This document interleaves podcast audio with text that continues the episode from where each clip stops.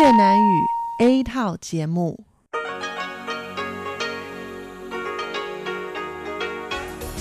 Đây là Đài Phát thanh Quốc tế Đài Loan RTI.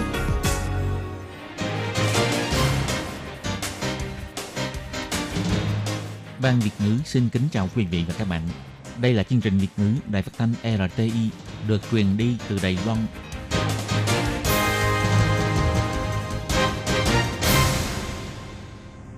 Tường Vi xin chào quý vị và các bạn.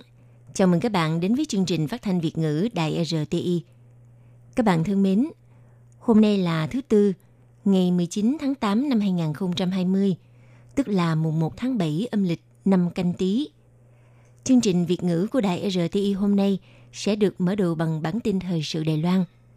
Tiếp theo là phần chuyên đề, sau đó là các chuyên mục Tiếng Hoa cho mỗi ngày, Cẩm nang sức khỏe và cuối cùng sẽ được khép lại bằng chuyên mục ống kính rộng. Trước tiên xin mời quý vị cùng theo dõi nội dung tóm lược của bản tin thời sự Đài Loan. Trung tâm Chỉ huy Phòng chống dịch bệnh công bố mở cửa nhập cảnh đối với học sinh, sinh viên nước ngoài và quốc tịch Trung Quốc. Sau khi cách ly tại nhà, vẫn phải tiếp nhận xét nghiệm PCR. Nhận được thông tin Lào, Thượng Hải, Việt Nam có ca nhiễm mới lây từ Đài Loan, Trung tâm Phòng chống dịch bệnh cho biết sẽ tiếp tục điều tra làm rõ.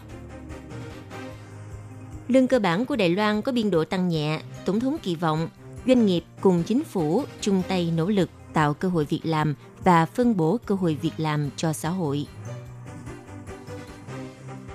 Bộ Quốc phòng chứng thực thông tin Mỹ điều tàu khu trục dọc đường trung tuyến đi qua eo biển Đài Loan. Việt Nam Thượng Hải thông báo có ca nhiễm COVID-19 nhập cảnh từ Đài Loan.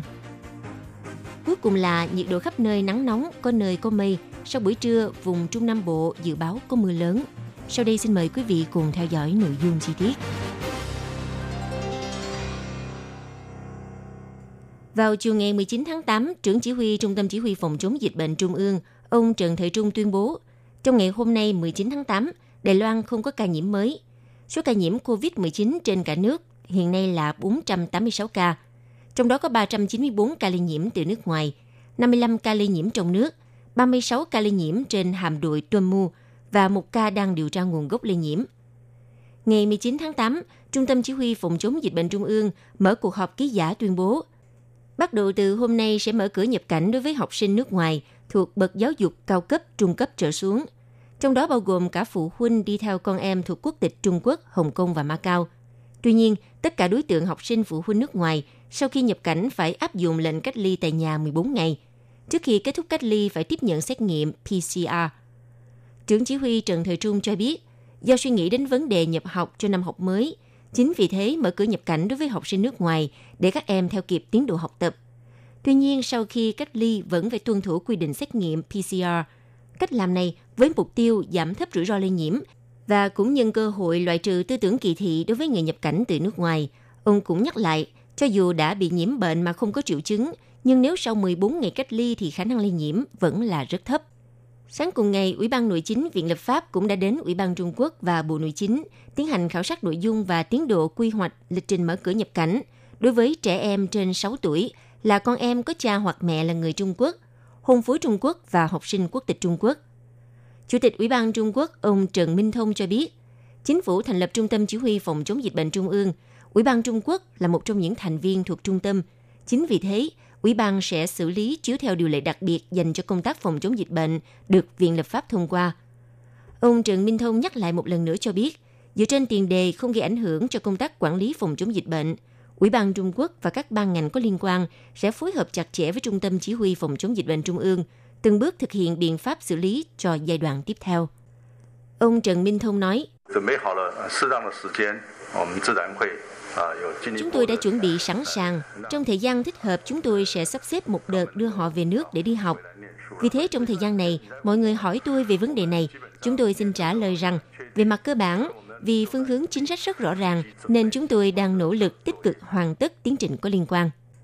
Ông Trần Minh Thông cho biết thêm, chính phủ rất quan tâm đến vấn đề nhập cảnh của học sinh con em của hôn phú Trung Quốc. Tuy nhiên, thời gian nhập cảnh phải tuân thủ theo quy định phân luồng của Trung tâm Chỉ huy Dịch bệnh để giảm rủi ro lây nhiễm. Mong mọi người hãy thông cảm.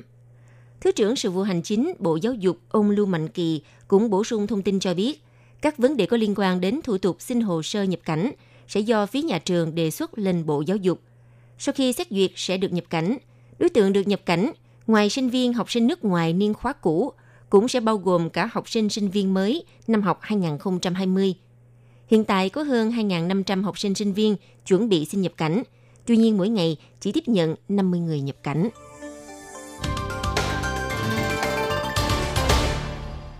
Vào hôm ngày 19 tháng 8, Trung tâm Chỉ huy Phòng chống dịch bệnh Trung ương cho biết, vừa qua nước Lào thông qua đơn vị liên lạc quốc gia theo điều lệ y tế quốc tế thông báo nước Lào xuất hiện một ca dương tính COVID-19 sau khi nhập cảnh từ Đài Loan, hiện tại đang tiến hành điều tra khoanh vùng hoạt động tiếp xúc của đối tượng này. Chỉ huy trưởng Trung tâm Chỉ huy Phòng chống dịch bệnh Trung ương ông Trần Thời Trung cho biết, trong ngày 19 tháng 8 đã nhận được 3 thông báo 3 ca dương tính với COVID-19 lây nhiễm ở nước ngoài. Phân biệt là một người đàn ông hơn 30 tuổi quốc tịch Lào, một người đàn ông hơn 40 tuổi quốc tịch Việt Nam và một người đàn ông quốc tịch Trung Quốc. Ba trường hợp này đều xuất cảnh từ Đài Loan và xác nhận dương tính sau khi nhập cảnh vào Lào, Việt Nam và Thượng Hải. Theo điều tra của Trung tâm Chỉ huy cho biết, người đàn ông quốc tịch Lào ngày 15 tháng 2 nhập cảnh Đài Loan, tạm trú và theo học tại một trường phía Bắc Đài Loan. Ngày 10 tháng 8, tự trả chi phí để xét nghiệm COVID-19. Kết quả hiển thị âm tính. Ngày 11 tháng 8 rời khỏi Đài Loan và chuyển tiếp máy bay tại Hàn Quốc. Ngày 12 tháng 8 nhập cảnh Lào và tiếp nhận xét nghiệm. Tới ngày 13 tháng 8 xác nhận dương tính với COVID-19. Trung tâm chỉ huy cho biết, người quốc tịch Lào trong thời gian tạm trú tại Đài Loan không có triệu chứng nhiễm bệnh – theo điều tra sơ bộ, phạm vi hoạt động của người này thường xuyên đi lại trong trường học và khu vực quanh trường. Đa số các hoạt động giao tiếp tập trung tại khu vực miền Bắc. Đến nay đã liên lạc được với 8 người từng tiếp xúc, trong đó bao gồm bạn học, thầy cô và người sống chung ký túc xá. Có ba người trong số đó hiện đang thực hiện lệnh cách ly tại nhà. Cả ba đều hiển thị kết quả xét nghiệm PCR âm tính, xét nghiệm kháng thể huyết thanh có một người âm tính và hai người còn lại đang chờ kết quả. Còn lại 5 người từng tiếp xúc thuộc đối tượng tự quản lý sức khỏe. Trung tâm sẽ tiếp tục theo dõi điều tra mở rộng khoanh vùng tiếp xúc. Còn ca nhiễm quốc tịch Việt Nam là một lao động nước ngoài hơn 40 tuổi, làm việc tại khu vực miền Bắc Đài Loan. Ngày 7 tháng 8 đáp chuyến bay từ Đài Loan về Việt Nam. Kết quả xét nghiệm tại sân bay là âm tính. Sau khi nhập cảnh Việt Nam, tiếp nhận cách ly tập trung. Trong khuôn viên trại cách ly tập trung, người này từng dùng bữa chung với hai người khác. Hai người này là người Việt nhập cảnh từ Mỹ và Nhật Bản – Hai người nói trên xuất hiện triệu chứng vào ngày 12 tháng 8 cho kết quả xét nghiệm dương tính. Sau đó đến ngày 15 tháng 8, người đàn ông nhập cảnh từ Đài Loan cũng bắt đầu có triệu chứng đau cổ họng, sốt. Đến 17 tháng 8 tiếp nhận xét nghiệm và xác định nhiễm COVID-19. Đối với trường hợp này, Trung tâm Phòng chống dịch bệnh và đơn vị y tế địa phương Đài Loan đã khởi động công tác điều tra khoanh vùng tiếp xúc của người này khi còn ở Đài Loan. Ngoài ra, ca nhiễm ở Thượng Hải, trung tâm cho biết vẫn chưa nhận được thông tin hồi ứng từ phía Trung Quốc – Tuy nhiên, Trung tâm Phòng chống dịch bệnh đã liên lạc được với các đối tượng từng tiếp xúc với người này, đồng thời đã điều tra khoanh vùng tiếp xúc của ca nhiễm quốc tịch Trung Quốc. Đợi phía Trung Quốc cung cấp thông tin chi tiết sẽ tiến hành điều tra trong nước. Vào hôm ngày 18 tháng 8, Ủy ban thẩm định lương cơ bản thuộc Bộ Lao động Đài Loan đã thông qua biểu quyết tăng lương cơ bản với biên độ nhẹ. Sáng ngày 19 tháng 8, Tổng thống Thanh Văn có mặt tham dự hội nghị giao lưu doanh nghiệp San San Bà đặc biệt gửi lời cảm ơn đến giới doanh nghiệp, đồng thời nhấn mạnh từ lâu nay bà luôn đặt mục tiêu phát triển mô hình kinh tế mới lên hàng đầu với quyết tâm thúc đẩy sự sáng tạo trong các ngành nghề để mang lại cơ hội việc làm và phân bổ việc làm cân bằng cho xã hội. Trong những năm gần đây, chính phủ đã lập nên kế hoạch hỗ trợ cho các doanh nghiệp sáng tạo mới, nâng cấp đổi mới mô hình hoạt động ngành sản xuất. Đến nay, trên phương diện tạo cơ hội việc làm và phân bổ việc làm sẽ cần đến sự đồng hành nỗ lực của các doanh nghiệp và chính phủ. Tổng thống Thái Anh Văn trong lúc phát biểu, bà đã kể từng chi tiết những chính sách thương mại ngành nghề của chính phủ, nhấn mạnh cho biết chính phủ đã có phương hướng thúc đẩy kinh tế hiệu quả mà tiến trình thực hiện các phương án đã được vạch ra rất rõ ràng. Còn về vấn đề tác động của dịch bệnh COVID-19, Tổng thống cho biết trước mắt tuy phải đối mặt với nhiều thách thức, nhưng Đài Loan đã chung tay vượt qua giai đoạn khó khăn nhất. Bước tiếp theo, chính phủ sẽ tiếp tục xúc tiến kế hoạch tháo gỡ khó khăn 3.0 ngân sách đặc biệt trị giá 210 tỷ đài tệ và 6.000 tỷ đài tệ. Ngân sách mở rộng đầu tư sẽ tiếp tục được sử dụng, cùng lúc thông qua ba hoạt động chủ yếu như chi tiêu, đầu tư tư nhân và đầu tư công cộng. Tổng thống rất có niềm tin sẽ mang lại hiệu quả vực dậy nền kinh tế trong nước. Tổng thống Thái Anh Văn cũng đặc biệt nhắc đến quyết định điều chỉnh tăng nhẹ lương cơ bản mới được thông qua hôm ngày 18 tháng 8. Bà chân thành cảm ơn sự nỗ lực của các doanh nghiệp, Tổng thống nói. Trong những năm qua, chính phủ đã tạo dựng môi trường mới cho ngành nghề sáng tạo, đầu tư khá nhiều tài nguyên, hỗ trợ nâng cấp chuyển đổi cơ cấu ngành nghề sản xuất. Hiện nay, phương diện cơ hội việc làm, phân bố việc làm thì chính phủ rất cần sự đồng hành chung tay cùng nỗ lực của phía doanh nghiệp. Tổng thống Thái Anh Văn cho rằng trong thời kỳ hậu COVID-19, Đài Loan muốn có chỗ đứng trong môi trường cạnh tranh toàn cầu thì buộc phải tập hợp ý kiến từ phía doanh nghiệp và chính phủ, cùng cố gắng sáng tạo chuyển đổi mô hình mới với mục tiêu tạo dựng một Đài Loan ngày càng phồn thịnh và an toàn trong tương lai.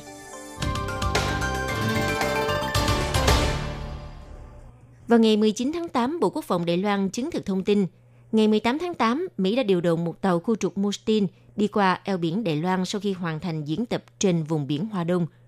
Hành trình chạy dọc theo đường trung tuyến ở eo biển về phía tây gần bờ biển Trung Quốc, đồng thời cũng di chuyển trên vùng biển đông dẫn của Mã Tổ. Đây là nhiệm vụ theo định kỳ của tàu khu trục Mỹ đi ngang eo biển của Đài Loan. Theo thông tin, phía Hải quân Trung Quốc cũng đã điều tàu khu trục tên lửa Nam Kinh bám theo sau tàu khu trục của Mỹ để giám sát. Đây là lần thứ 8 phía Mỹ điều động tàu khu trục Mustin đi ngang qua eo biển Đài Loan. Trước đó vào ngày 4 tháng 6, nhân kỷ niệm 31 năm sự kiện Thiên An Môn, Mỹ cũng đã từng điều tàu khu trục Rousseau đi ngang qua eo biển Đài Loan. Có thông tin tiết lộ cho biết, máy bay trinh sát điện tử EP-3I của Mỹ đã bay gần vùng nhận diện hàng không ở Bắc Bộ Đài Loan, tiến hành tuần tra, được cho là phối hợp theo hoạt động trinh sát của tàu khu trục Mustin.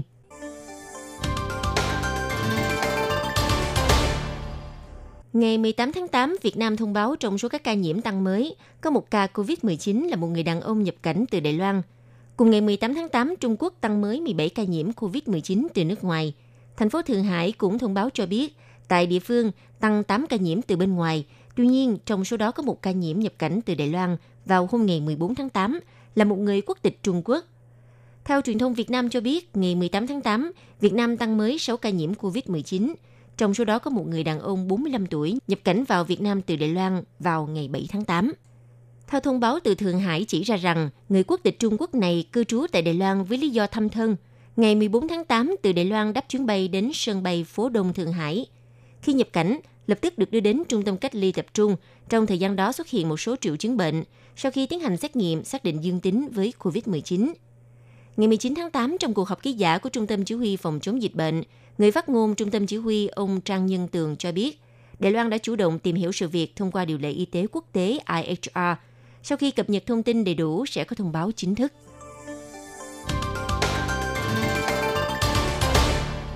Ngày 19 tháng 8, Cục Khí tượng Trung ương cho biết, hôm nay nhiệt độ toàn Đài Loan do chịu ảnh hưởng ven rìa phía nam cao áp Thái Bình Dương. Hướng gió sẽ di chuyển từ đông sang đông nam. Thời tiết hôm nay sẽ ổn định hơn ngày 18 tháng 8. Các nơi có mây cho đến có nắng. Tuy nhiên, vùng Đông Nam Bộ và bán đảo Hằng Xuân, khu vực Nam Bộ vào lúc sáng sớm đến trước buổi trưa có mưa rào rải rác. Cục Khí tượng Trung ương chỉ ra rằng, trước buổi trưa do tác dụng tăng nhiệt của mặt trời, vùng Tây bắc Bộ và một số khu vực vùng núi – vẫn có khả năng xuất hiện mưa cục bộ mang theo sấm sét trong thời gian ngắn. Khu vực Trung Nam Bộ nên lưu ý những trận mưa lớn mang theo sấm sét, đồng thời cũng có cơ hội xuất hiện mưa lớn cục bộ. Người dân khi đi ra ngoài nên lưu ý sự thay đổi của thời tiết, nên mang theo dụng cụ che mưa.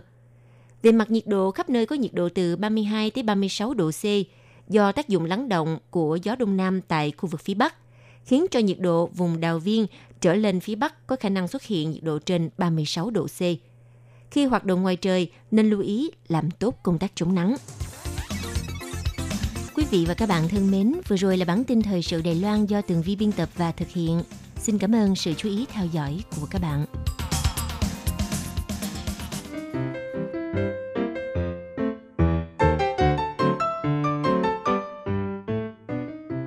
Quý vị và các bạn thính giả thân mến, chương trình phát thanh tiếng Việt của Đài Phát thanh Quốc tế Đài Loan RTI được truyền thanh 3 buổi tại Việt Nam, mỗi buổi phát 1 tiếng đồng hồ. Buổi phát chính vào lúc 6 giờ đến 7 giờ tối hàng ngày giờ Việt Nam qua tần số SW 9425 kHz với sóng dài 31 m.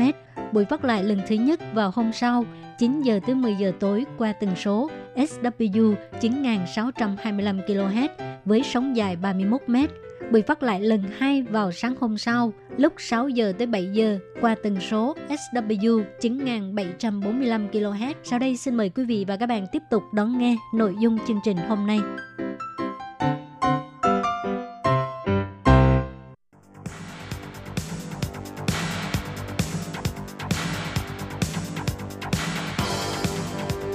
Đây là đài phát thanh quốc tế Đài Loan RTI, truyền thanh từ Đài Loan Mời các bạn theo dõi bài chuyên đề hôm nay.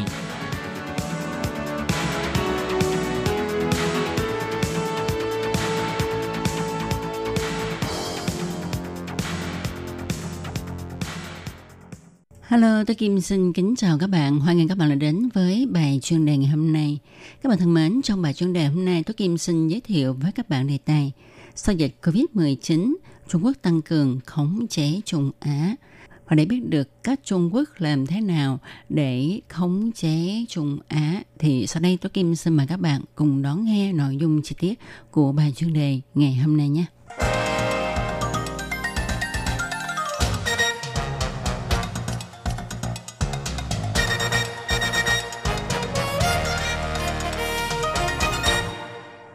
Các bạn thân mến, sau khi dịch COVID-19 bùng phát, nguy cơ này đã khiến cho các nước tăng cường cạnh tranh về chính trị và khu vực Trung Á cũng không ngoại lệ. Khi dịch COVID-19 mới bùng phát, mọi người không cho rằng Trung Quốc không có dạ tâm đối với Trung Á. Tuy nhiên, chuyên gia chỉ ra, cùng với nguy cơ do dịch bệnh gây ra, cũng là lúc Trung Quốc tạo ra cơ hội cho mình – Trung Quốc làm thế nào để tăng cường khống chế khu vực Trung Á, duy trì sự cạnh tranh hay quan hệ hợp tác với nước Nga đây? Vào khoảng trung tuần tháng 3, thì dịch COVID-19 bùng phát tại Trung Á. Để ngăn chặn dịch bệnh, từ tháng 4, nước Cộng hòa Kazakhstan và nước Cộng hòa Kyrgyzstan bắt đầu thi hành ban bố tình trạng khẩn cấp từ 1 đến 2 tháng. Các nước tại Trung Á phòng chống dịch bệnh không triệt để, một độ nới lỏng đã khiến cho dịch lây lan trở lại. Cho nên nước Cộng hòa Kazakhstan lại một lần nữa ban bố tình trạng khẩn cấp gây nên sự hỗn loạn trong xã hội của nước này. Và khi dịch COVID-19 bùng phát giai đoạn đầu, chuyên gia cho rằng trận dịch này có lẽ sẽ ngăn chặn kế hoạch một vành đai, một con đường của Trung Quốc tại Trung Á. Nhưng sau khi Trung Quốc khống chế được dịch bệnh trong nước, thì Trung Quốc bắt đầu cử đoàn y bác sĩ đến Cộng hòa Kazakhstan để trợ giúp ngăn chặn dịch bệnh. Và khi dịch lại bùng phát lần nữa vào tháng 7, thì Trung Quốc lại quyên tặng vật tư y tế cho nước này, tích cực củng cố sức ảnh hưởng của mình tại khu vực Trung Á. Và khi các quốc gia tại Trung Á bị thiệt hại về kinh tế nghiêm trọng cũng đã khiến cho Trung Quốc thấy được cơ hội gia tăng sức ảnh hưởng của mình tại khu vực này. Chuyên gia cho hay Trung Quốc đang điều chỉnh lại sách lược một vành đai, một con đường sao cho phù hợp với nhu cầu phòng chống nguy cơ dịch bệnh của các nước trong khu vực này, nhất là về lĩnh vực chế tạo, năng lượng và y tế. Các quốc gia tại Trung Á cũng đã chi ngân sách giải nguy cho dân chúng bị ảnh hưởng bởi dịch bệnh và cũng vì vậy, các nước này có thể mượn tiền của Trung Quốc.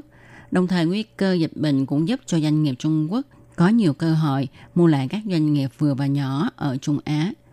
Tình hình này đã khiến cho Ấn Độ đề cao cảnh giác và Ấn Độ đã đưa ra luật hạn chế việc mua công ty hay đầu tư trong thời gian xảy ra dịch bệnh. Tuy bộ luật này không trực tiếp đưa ra danh sách các nước bị cấm, nhưng luật này bị cho rằng là chăm đối với Trung Quốc. Tuy nhiên, dưới lập trường thân cộng của nhà đương cuộc Trung Á, thì theo dự đoán, Trung Quốc sẽ không bị ngăn cản như ở Ấn Độ. Việc Trung Quốc khống chế khu vực Trung Á không chỉ thể hiện thực lực kinh tế, mà còn thể hiện sách lược an toàn khu vực.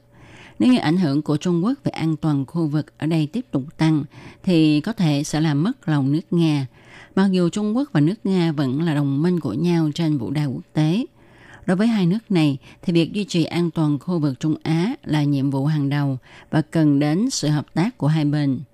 Với quan hệ bình đẳng này thì mới đảm bảo cho Trung Quốc lấy được quyền chủ đạo về kinh tế ở khu vực Trung Á trong mấy năm nay. Và nước Nga vẫn là người đảm bảo an toàn cho khu vực Trung Á Tuy nhiên, ngoài sức ảnh hưởng về kinh tế của Trung Quốc ra, Trung Quốc cũng thể hiện giả tâm của mình trong lĩnh vực quân sự tại khu vực này.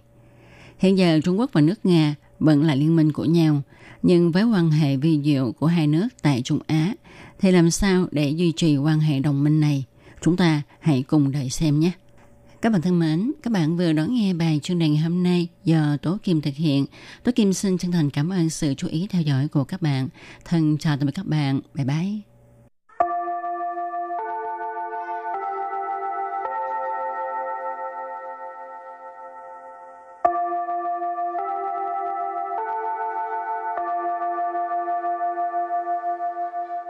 Xin mời quý vị và các bạn đến với chuyên mục Tiếng Hoa cho mỗi ngày – do Lệ Phương và Thúy Anh cùng thực hiện.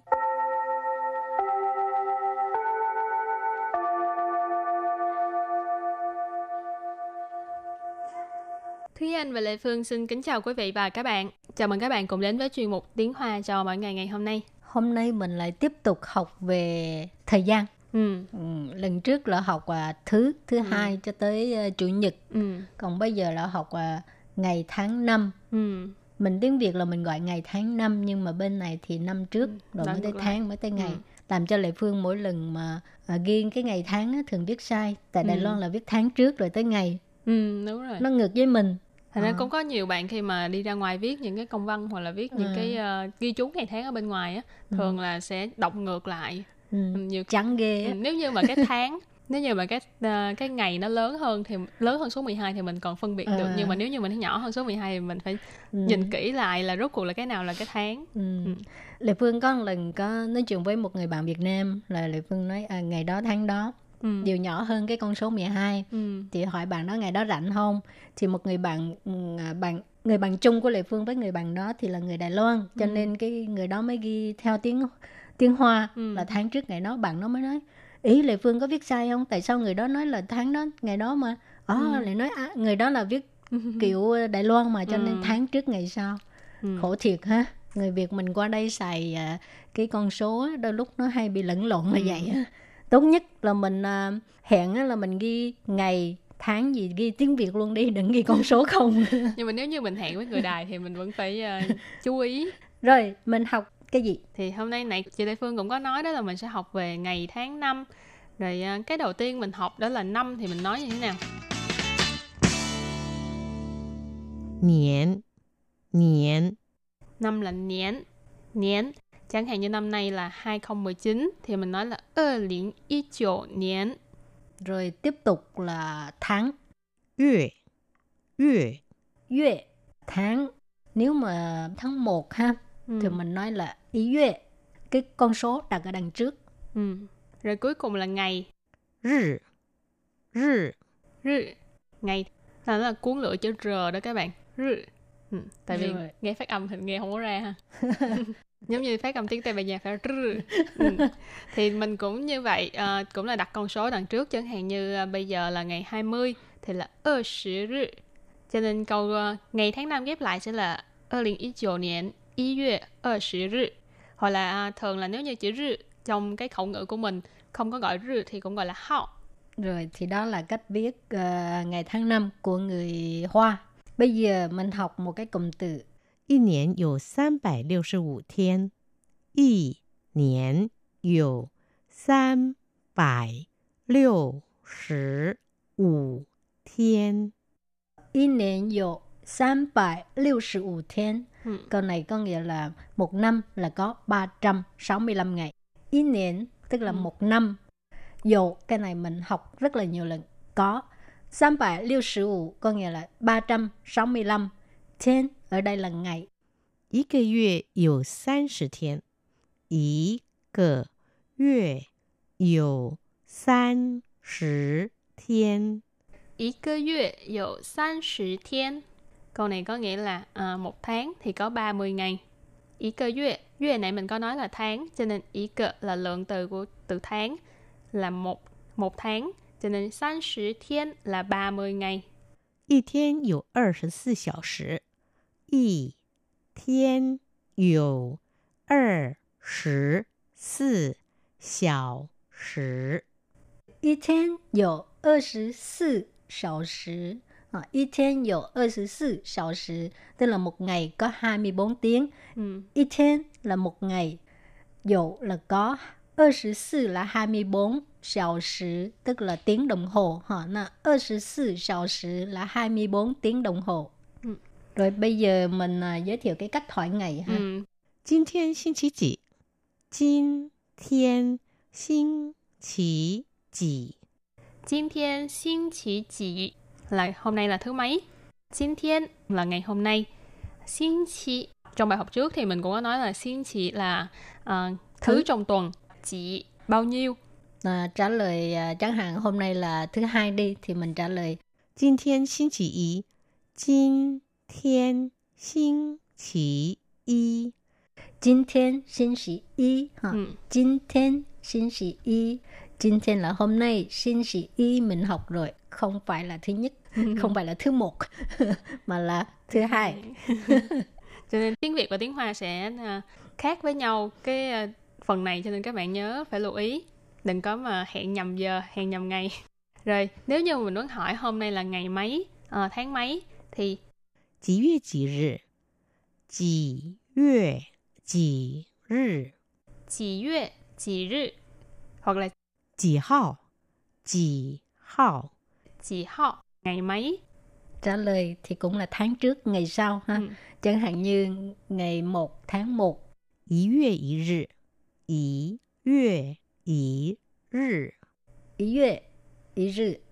Ý月 là tháng 1, ý rư là ngày 1. Hoặc có thể nói là ý hao.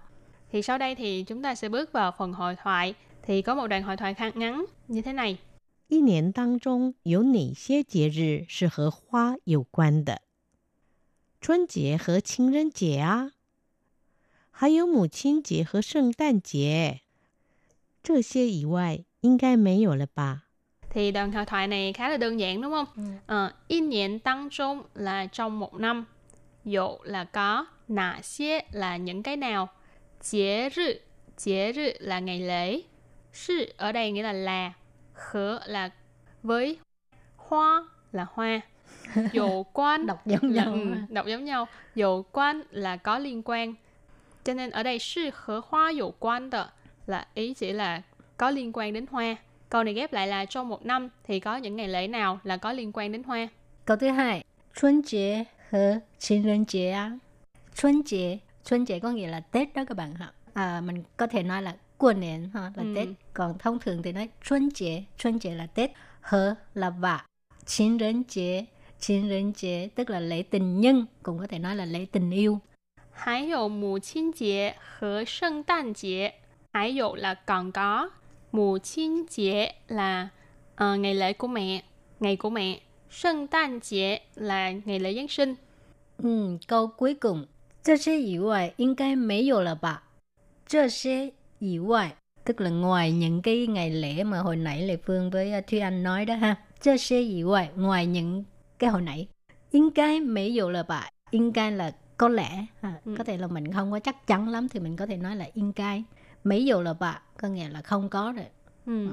Thì à, không biết là đối với các bạn là còn những ngày lễ nào khác là có liên quan đến hoa hay không? Nếu như các bạn có thì Ừ. các bạn cũng có thể chia sẻ.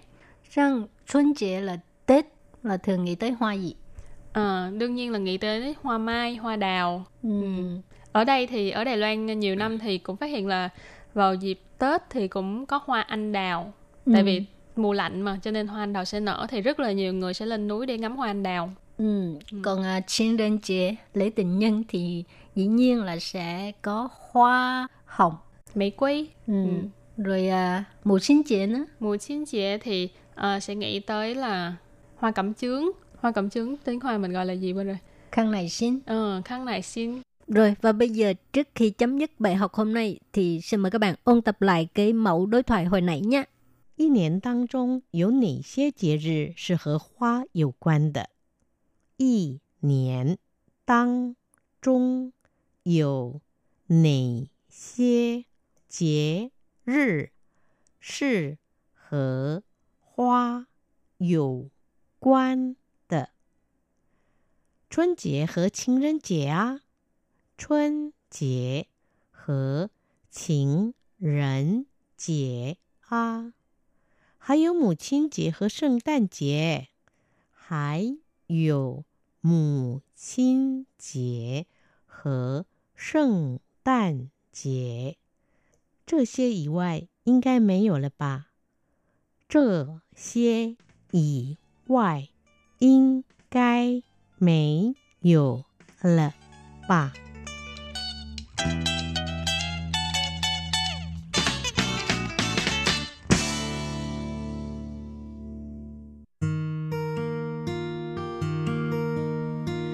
无限的爱向全世界传开，永恒的光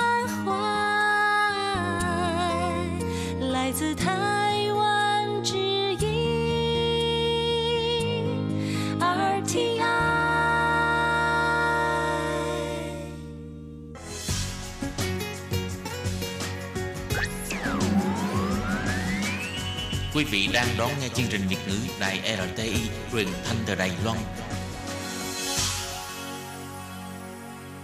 Mời các bạn theo dõi tiết mục Cẩm nang sức khỏe do Tố Kim thực hiện. Tiết mục Cẩm nang sức khỏe sẽ cung cấp những thông tin về sức khỏe cho các bạn tham khảo, chăm sóc tốt sức khỏe mình. Hello, tôi Kim xin kính chào các bạn. Hoan nghênh các bạn đã đến với chuyên mục Cẩm nang sức khỏe ngày hôm nay. Các bạn thân mến, trong chuyên mục Cẩm nang sức khỏe hôm nay, tôi Kim xin giới thiệu với các bạn về đề tài cơn đau do tăng trưởng ở trẻ em và cơn đau này đông y có thể giải quyết được và để biết được cơn đau tăng trưởng ở trẻ em là như thế nào và làm cách nào để giải quyết, thì sau đây tôi Kim xin mời các bạn cùng đón nghe nội dung chính của chương mục cẩm nang sức khỏe ngày hôm nay nhé.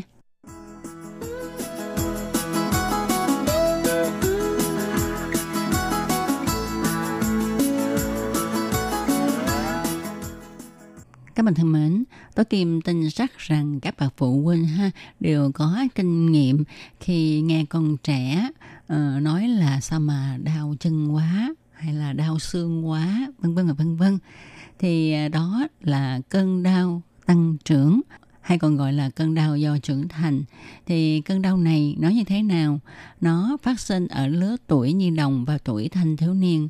Cụ thể là cơn đau tăng trưởng thường bắt đầu từ thời thơ ấu, khoảng 3 hoặc là 4 tuổi và có thể đau trở lại ở trẻ em từ 8 đến 12 tuổi. Đau tăng trưởng thường gặp từ 25 đến 40% trẻ em, bắt đầu sau 3 tuổi, có thể kéo dài đến tuổi dậy thì. Nhìn chung tình trạng này thường không rõ ràng nhất trong hai giai đoạn, đó là trẻ nhỏ từ 3 đến 5 tuổi và lớn hơn từ 8 đến 12 tuổi. Trong thời kỳ này, cơ thể của trẻ thường phát sinh ra những cơn đau không rõ nguyên nhân. Những cơn đau này thường xảy ra vào buổi chiều, vào ban đêm. Phần dưới cơ thể thì sẽ đau rõ ràng hơn là phần trên cơ thể. Đau là một loại đau mà qua các kiểm tra như là xét nghiệm máu, x-quang đều không thấy có gì là cá. Do đó mới có ý nghĩ là coi việc trẻ đau có liên quan đến sự tăng trưởng của cơ thể. Mặt khác trên thực tế, không phải tất cả mọi trẻ đều có hiện tượng như vậy.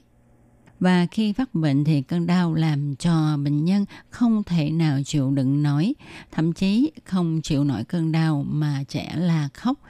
Nhưng trẻ không có triệu chứng sốt, chỗ đau cũng không có triệu chứng bị sưng nóng và từ trước đến nay thì các cơn đau này được cho là xương của trẻ em tăng trưởng quá nhanh, làm cho các cơ bắp và dây chằng tăng trưởng không kịp nên căng cứng gây đau. Thì cũng có người cho rằng vì à, ban ngày trẻ em chơi đùa nhiều, vận động quá độ làm cho cơ bắp mệt mỏi, axit acetic tích tụ trong cơ bắp không kịp thải ra gây nên các cơ bắp gần đó viêm và gây nên hiện tượng đau nhức ở các trẻ mà có hoạt động thể thao, vận động thể lực cả ngày sẽ có khuynh hướng đào chân nhiều hơn về ban đêm. Có thể giải thích đào là do sự phát triển của xương dài bùng sụn tăng trưởng ở gần các khớp, kích thích gây đào các phần mềm gân cơ. Căn cứ theo quan sát trên năm sàng thì đối với các bạn cùng lứa tuổi, các em bị chứng đào tăng trưởng này thì cơ bắp toàn thân của các em này hay căng cứng, độ mềm dẻo kém. Và chỗ đau thường cố định đau một bên, à, chỉ có một số ít đào cả hai bên. Hay là thay đổi chỗ đau, thường thấy là đau ở gần khớp gối. Sau đây Tố Kim xin nói cụ thể hơn về lý do tại sao trẻ bị đau nhức xương tăng trưởng thì trong quá trình trẻ phát triển, phần gánh vác của chân nặng, đầu xương chi dưới sung huyết dẫn đến đau chân, y học gọi là đau chân tăng trưởng. Có rất nhiều nguyên nhân gây nên tình trạng đau nhức trong xương tăng trưởng, chẳng hạn như là do cơ thể phát triển nhanh hơn so với lứa tuổi, hệ xương và cơ không phát triển cùng nhịp, các đầu bám gân, xương chưa có chắc chắn. Cụ thể là hệ xương phát triển quá nhanh làm cho hệ cơ phát triển không theo kịp, xương dài ra nhưng các sợi dây cơ chạy dọc theo ống xương không dài bằng nên bị căng kéo ra gây đau bắp, bụng chân, tay hay còn gọi là đau cơ. Sẽ thường nhức mỏi vào ban đêm vì đó là thời điểm xương phát triển nhanh nhất. Câu này cũng giải thích cho chúng ta là tại sao trẻ hay kêu la đau nhức vào ban đêm ha. Và một lý do nữa đó là vì canxi đặc biệt quan trọng đối với sự hình thành của xương, răng, sự đông máu, hoạt động truyền tín hiệu của tế bào thần kinh và sự co cơ. Khi thiếu sẽ gây rối loạn co cơ dẫn đến đau cơ khớp. Sẽ thường xuyên đau nhức ở cánh tay, cẳng tay. Khi ngủ thì bức rứt không yên. Còn một nguyên nhân nữa đó là vì trẻ đang trong giai đoạn phát triển rất nhanh, đặc biệt là hệ xương trong khi các dưỡng chất xây dựng khung xương không được đáp ứng kịp thời như là canxi, vitamin K, vân vân. Và canxi là thành phần chính của xương và răng. Nếu mà thiếu canxi sẽ làm cho xương của trẻ bị yếu. Nhiệm vụ nâng đỡ cơ thể của xương cũng không thể hoàn thành, khiến cho trẻ thường có những biểu hiện đau nhức xương, đặc biệt là ở chân và tay. Triệu chứng này hoàn toàn có thể nhận biết dễ dàng ở những trẻ lớn từ 18 tháng tuổi có một số trường hợp khớp bị biến dạng như là chân hình chữ S hay chữ O ảnh hưởng đến thẩm mỹ và gây khó khăn trong hoạt động. Ngoài những cái lý do đã nêu ở phía trên thì những trẻ thừa cân, béo phì do trọng lượng quá lớn so với sức chịu đựng còn non nớt của hệ cơ xương khớp sẽ khiến cho trẻ thường kêu đau mỏi xương khớp, nhất là khớp gối, vùng thắt lưng. RTI các bạn thân mến, vừa rồi chúng ta đã cùng nhau tìm hiểu thế nào là đau tăng trưởng ở trẻ, lứa tuổi mà trẻ mắc phải cũng như là nguyên nhân gây nên cơn đau tăng trưởng này. Thì sau đây tôi Kim xin nói về triệu chứng của những cơn đau tăng trưởng nha. Thì những cơn đau tăng trưởng không giống nhau ở mỗi cá nhân. Có một số trẻ thì đau nhiều, còn một số trẻ khác thì đau nhẹ hoặc là không có đau, chỉ thấy là mỏi mỏi chân thôi. Hầu hết trẻ em không bị đau mỗi ngày. Đau tăng trưởng có thể đến và tự nó hết. Đau cũng có thể diễn ra trong nhiều tháng hoặc thậm chí là nhiều năm. Hầu hết trẻ em sẽ hết những cơn đau trong vòng một vài năm. Cơn đau thường được cảm nhận vào cuối buổi chiều và buổi tối, ngay trước giờ ăn tối và giờ đi ngủ. Những cơn đau chân có thể đau nhiều đến mức làm cho các bé thức giấc vào ban đêm và khóc la nhiều. Rồi nếu như mà sáng hôm sau bạn thấy trẻ không có đau đớn gì cả thì chúng ta đừng có cho là trẻ giả bộ nha. Vì cơn đau tăng trưởng sẽ biến mất vào buổi sáng nó thường không ảnh hưởng gì đến khả năng chơi thể thao hoặc là các hoạt động của trẻ. Nhìn chung thì cơn đau tăng trưởng được cảm nhận ở cả hai chân, đặc biệt là ở phía trước đùi, mặt sau của chân tức là bắp chân hoặc là phía sau đầu gối, cổ chân vân vân. Và các nghiên cứu cho thấy những đứa trẻ bị đau tăng trưởng có thể nhạy cảm hơn đối với những cơn đau. Trẻ bị đau tăng trưởng cũng dễ bị đau đầu và đau bụng thì chúng ta cũng nên phân biệt đâu là đau tăng trưởng và đâu là đau xương do những bệnh lý khác nha. À, chúng ta nên để ý thấy à, phản ứng của trẻ khi sờ vào chỗ đau là gợi ý tốt nhất cho chúng ta chẩn đoán là đau do tăng trưởng. Bởi lẽ trẻ bị bệnh nặng thì sẽ khó chịu chạm vào chỗ bị đau hoặc là khi kéo tay chân của trẻ Ngược lại, trẻ bị đau do tăng trưởng lại cảm thấy dễ chịu khi được chúng ta xoa chỗ đau. Và chúng ta cần đưa trẻ đi đến bác sĩ khám trong những trường hợp như là đau da dẳng, đau vẫn tồn tại vào buổi sáng, sưng đỏ ở khớp hoặc ở một vùng nào đó, đau đi kèm với tổn thương đặc biệt nào đó, trẻ bị sốt hay là bị đi khập khểnh, bị phát ban, biến ăn và có vẻ mệt mỏi, ốm yếu có những biểu hiện bất thường vân vân. Thì những dấu hiệu này không phải là trẻ bị đau do tăng trưởng gây ra Do đó khi mà thấy trẻ có những triệu chứng bất thường này thì chúng ta nên đưa trẻ đến bệnh viện cho bác sĩ chuyên khoa khám và điều trị nhé. Sau đây, tôi Kim xin chia sẻ với các bạn về cách điều trị đau tăng trưởng ở trẻ em. Thì theo khoa chấn thương xương của Đông Y cho rằng á, cơn đau do tăng trưởng của trẻ là do bản thân cấu tạo của bầu xương lệch vị trí lại quá mệt mỏi mới tạo nên những cơn đau này. Và đây mới là nguyên nhân chính gây nên những cơn đau. Nếu trong nhà bạn có trẻ bị cơn đau do tăng trưởng hay là do trưởng thành thì kiến nghị là các bậc phụ huynh nên ghi lại vị trí đau, thời gian đau bao lâu. À, và khoảng bao lâu thì lại đau một lần? Cũng như là các hoạt động của trẻ trong ngày xảy ra cơn đau để cho các bác sĩ tham khảo. Và các bậc cha mẹ có thể tự mình kiểm tra bằng cách ta cho trẻ ngồi hoặc là nằm sấp. Cha mẹ đứng từ sau lưng, dùng hai tay ấn nhẹ vào hai bên mông của trẻ, đùi, đầu gối, bắp chân, mắt cá chân, xem trương lực của cơ bắp có đối xứng hay không. Cơ bắp của chỗ đau phía trên và phía dưới cùng một bên có đặc biệt căng cứng hay không. Sau đó thì quan sát tỉ mỉ xem là cột sống có lệch và kẻ mông bị cong lệch hay không. Cơn đau tăng trưởng này ở trẻ không có phương pháp đặc biệt nào để dự phòng và nó không có tính bất thiết. Nhưng chúng ta phải loại trừ nguyên nhân gây đau do bị thương, bị ung bú và viêm khớp do phòng thấp nếu bác sĩ chẩn đoán đây là cơn đau do tăng trưởng thì các bậc cha mẹ có thể đắp nóng và massage cho trẻ ở phần cơ, phần mông, phần đùi khoảng một tuần ba lần. Và trong trường hợp trẻ đau nhiều thì chúng ta có thể giảm đau bằng cách xoa bóp vùng bị đau, kéo duỗi, chùm nóng.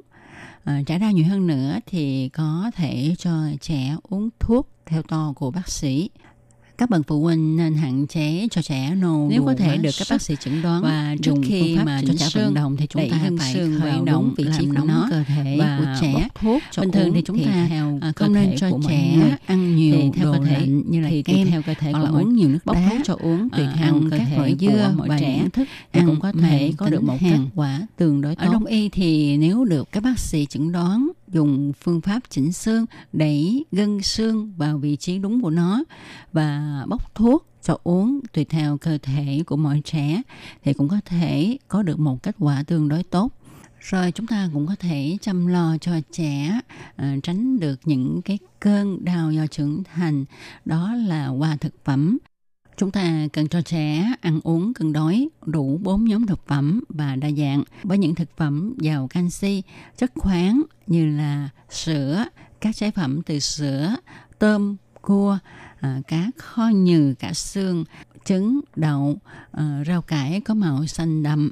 Với những trẻ không được bú mẹ hoặc là ăn sữa ít, trẻ lớn không chịu uống sữa, ít ăn tôm cá, rau xanh thì nhất định là ờ, không thể đáp ứng đủ lượng canxi cho nhu cầu cơ thể của trẻ.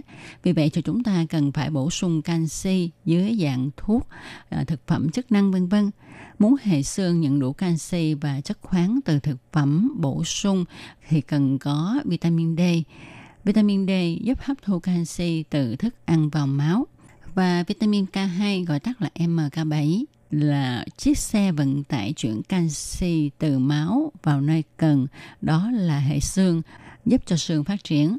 Muốn hấp thu được vitamin D thì chúng ta cũng cần có chế độ ăn có đủ dầu mỡ. Như vậy, ngoài chế độ ăn uống cân đối đủ chất, cha mẹ cần lựa chọn sản phẩm bổ sung bao gồm canxi, vitamin D, MK7, các khoáng chất như là magie, kẽm, đồng, magan, silic, boron, axit folic, DHA giúp hấp thu chuyển hóa canxi vào tận xương, giúp cho con cao lớn, hạn chế tác dụng phụ của canxi và thoát khỏi những cơn đau nhức xương thật là khó chịu. Các bạn thân mến, các bạn vừa đón nghe cho một cẩm nang sức khỏe ngày hôm nay do Tố Kim biên soạn và thực hiện với đề tài tìm hiểu về những cơn đau tăng trưởng ở trẻ, nguyên nhân, cách điều trị cũng như là làm thế nào để phân biệt với lại chứng đau xương khớp do bệnh lý khác. Đến đây xin được tạm dừng. Tôi Kim xin chân thành cảm ơn sự chú ý theo dõi của các bạn. Thân chào tạm biệt các bạn. Bye bye.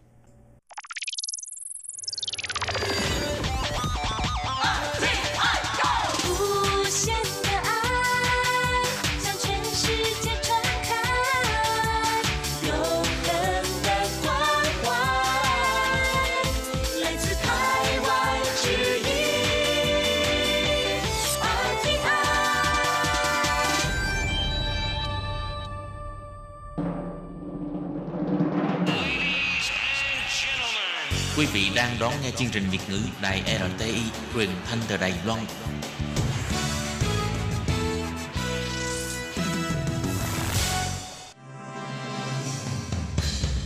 Hoan nghênh quý vị và các bạn đến với chuyên mục Ống kính rộng giới thiệu những thông tin Đài Loan liên quan tới ngoại giao, giáo dục, nông nghiệp, khoa học công nghệ, xã hội, vân vân do Hải Ly thực hiện. Các bạn thân mến, Hải Ly xin chào các bạn. Hoan nghênh các bạn đến với chuyên mục ống kính rộng vào thứ tư hàng tuần. Và hôm nay thì Hải Ly rất là vui được mời đến với chuyên mục một cô giáo dạy tiếng à, Hoa ở Việt Nam. À, trước tiên thì à, Hải Ly xin gửi lời chào trân trọng tới à, Thăng Lập Quần. Alo chị Hải Ly và chào các bạn thính giả. Ừ, thì chắc là nghe tới tên của bạn thì mọi người cũng đã đoán ra là Thăng Lập Quần không phải là người Việt Nam nhưng mà tiếng Việt của bạn rất là giỏi. Vậy thì uh, trước tiên có thể uh, mời uh, Lập Quần giới thiệu với mọi người một chút về tiểu sử bản thân để các bạn thính giả có thể làm quen với bạn được không ạ? Ok, vâng.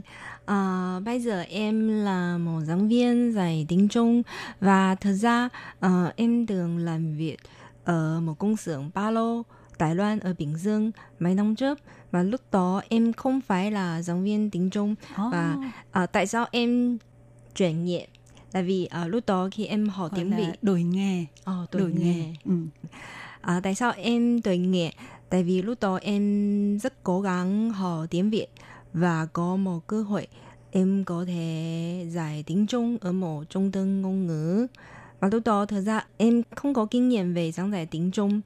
Nhưng mà em cảm giải thì cảm cảm thấy rất hứng thú và cũng cảm thấy mình thiếu rất nhiều kiến thức về ngôn ngữ Oh. cho nên dạy khoảng một năm rồi em quyết định ờ, nghỉ việc về Đài Loan và học thạc sĩ dạy tiếng Trung cho người nước ngoài ở trường Đại học Sư phạm Quốc gia Đài Loan. Ồ, thế cho mình hỏi là khi mà em sang Việt Nam làm công việc ở nhà máy Bình Dương ấy thì là em làm công việc gì và đó là năm nào? Khoảng mấy năm trước, lúc đó em làm trợ lý và thu mua vật liệu từ nước ngoài. Vậy cái ờ, lúc trước khi mà em học đại học thì em học chuyên ngành gì? Ồ, lâu năm rồi.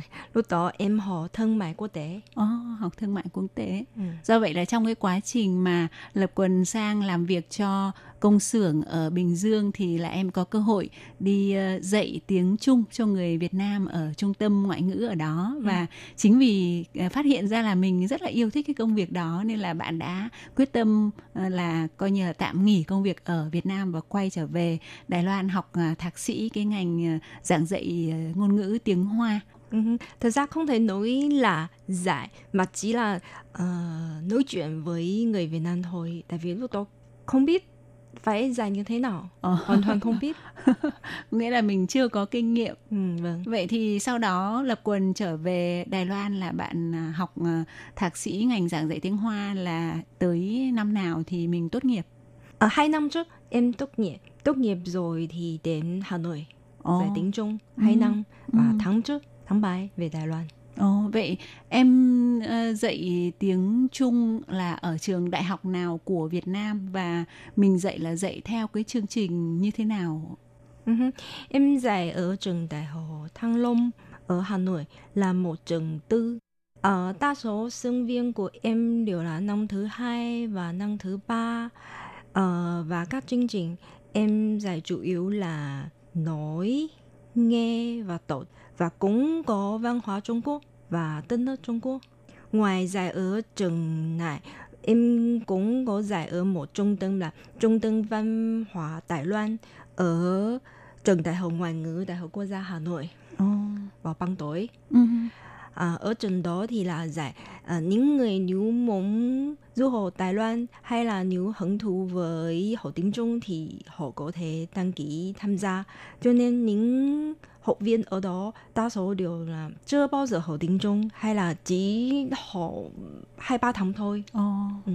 Và trải qua cái quá trình mà em dạy ở trường Đại học Thăng Long ấy thì em nhận thấy là cái công việc của mình nó có khó khăn gì khi mà mình dạy tiếng Trung ở Việt Nam không? Vì theo mình được biết thì ở Việt Nam có rất là nhiều ờ, các cái ờ, nhà trường cũng như các cái giáo trình này hoặc là các cái chương trình là đều uh, coi như là học tiếng Trung giản thể là chủ yếu trong khi tiếng Trung của Đài Loan mình thì là tiếng Trung phồn thể.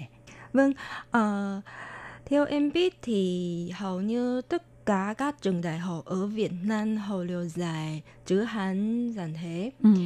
dùng giáo trình Trung Quốc và đa số giảng viên người Việt dạy tiếng Trung đều là du học Trung Quốc. Ừ. À, nhưng mà đối với em thì em cảm thấy điều này không khó tại vì um, uh, trong quá trình học thạc sĩ thì em đã quên dùng chữ giản thể rồi Ồ. cho nên là không có vấn đề gì. Ồ, có nghĩa là học thạc sĩ ở Đài Loan là cũng dùng chữ giản thể.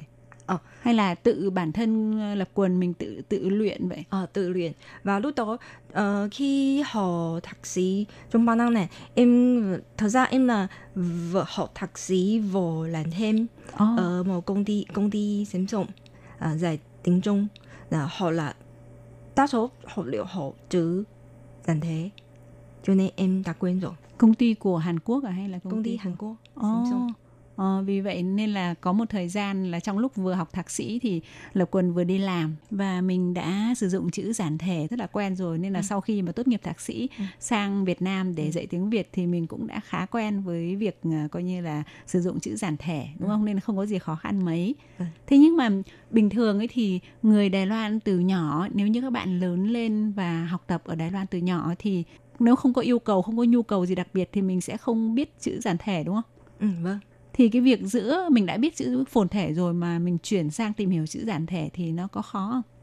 Ờ, thật ra là nếu là viết phải không thì đối với người Đài Loan nếu viết chữ giản thể thì sẽ khó khó hơn nhưng mà nếu là chỉ là tổ thôi thì tại vì có ngữ cảnh chắc là sẽ có nhiều câu chúng ta có thể toán Ồ. thì rất dễ toán ra Ồ. nhưng mà nếu là viết thì phải luyện quan trọng nhất là không phải tất cả chữ Hán đều có chữ giản thể À, ừ. tức là trong chữ Hán thì nó vẫn có một tỷ lệ chữ phồn thể nhất định Vâng. và chỉ có một số nào đó là chữ giản thể thì những chữ giản thể như là còn nói là mình có thể tùy vào cái nội dung của cái ngữ cảnh của cái câu văn để mình đoán những cái chữ giản thể đó nó là cái gì đúng không? Vâng. Vậy chắc là cái lý do rất là đơn giản là lập quần tức là chọn sang Việt Nam quay trở lại Việt Nam ờ, dạy ờ, tiếng Trung là bởi vì trước đấy là lập quần đã ở Việt Nam một thời gian rồi đúng không? Bởi vì hiện nay thì theo cái chính sách hướng Nam mới thì có rất là nhiều các quốc gia có nhu cầu là cần giáo viên dạy tiếng Hoa nhưng mà bạn quay lại Việt Nam là bởi vì bạn đã từng ở đó thôi đúng không? Vâng. Ừ. Vậy thì trong cái quá trình mà ờ, giảng dạy ờ, tiếng Hoa tại trường đại học ở, ở Việt Nam cũng như là trong quá trình sinh sống đó thì mình có gặp phải những cái khó khăn hay là cái thú vị gì trong cái công việc dạy tiếng Trung của mình không? Ừm, nhưng cảm thấy khó khăn thì không nói không phải là khó khăn mà chỉ là thỉnh thoảng sẽ cảm thấy hơi cô đơn. Ờ. Đặc- đặc biệt là ờ, tháng 3 và tháng 4 năm nay tại vì ờ, ở Hà Nội có thực hiện cách ly xã hội để phòng chống dịch Covid-19 Ồ. cho nên mình không thể ra ngoài, không thể đi làm và cũng không thể về nước. Cho nên cảm thấy rất là buồn. Nhưng mà dần dần em có quên rồi tại vì em nghĩ và cứ nói với mình rằng nếu muốn trải nghiệm nhiều thứ ở nước ngoài thì chắc chắn phải trả giá, phải không? Ồ. Cho nên em cũng cảm thấy, oh, ok, không buồn nữa. Ừ, tức là vì cái dịch Covid-19 thì là lập quần lẽ ra là mình hết ừ, thời gian dạy mình về Đài Loan hẳn hay là mình chỉ về nghỉ thôi? Ờ, bây giờ là tạm thời không dạy tiếng Trung ở trường đại học đó. Tại vì đây là một kế hoạch hợp tác Đài Loan và Việt Nam Ừ. hợp tác với nhau. À, một thầy cô chỉ có thể dạy ở một trường đại học hai năm thôi. Ừ. cho nên à, bây giờ em về Đài Loan nghỉ mấy tháng rồi tiếp theo sẽ về Hà Nội. Học thạc sĩ à, học tiến sĩ không phải thạc sĩ. Ồ, vậy tại sao mà Lập Quần lại có suy nghĩ là học tiến sĩ ở Việt Nam và sẽ theo học chuyên ngành gì ạ? Ờ, em sẽ học tiếng sĩ ngôn ngữ học tại vì em đã học tiếng Việt mấy năm rồi. Ừ. Ờ, em vừa là giảng viên tiếng Trung vừa là học viên tiếng Việt. Cho nên em cảm thấy trong quá trình học hành và giảng dạy em cảm thấy có rất nhiều vấn đề rất là thú vị. Ví dụ ừm, trong tiếng Việt có rất nhiều từ Hán Việt phải không? Ừ. Ừ, cho nên khi người Việt Nam học tiếng Trung sẽ có rất nhiều ảnh hưởng bất kể là tiêu cực hay là tích cực Ừ. sẽ từ Hán Việt sẽ ảnh hưởng đến người Việt Nam học tiếng Trung. Cho nên em cảm thấy rất là thú vị thì có muốn nghiên cứu những vấn đề này. Cho nên Ồ. em tìm học thạc sĩ ngôn ngữ học ở Việt Nam. Ờ, tiến sĩ chứ hả? À, vâng, tiếng Việt. Là em dự định sẽ học ở trường đại học nào? À, sẽ học ở trường Đại học Xã hội và Nhân văn Hà Nội. Ồ, thì đó đó là một trong những trường gọi là hàng đầu về ngôn ngữ của Việt Nam. Ừ hứ. Ừ, thì bây giờ hiện tại là Lập Quần đã hoàn tất các cái thủ tục để ờ, vào học chưa?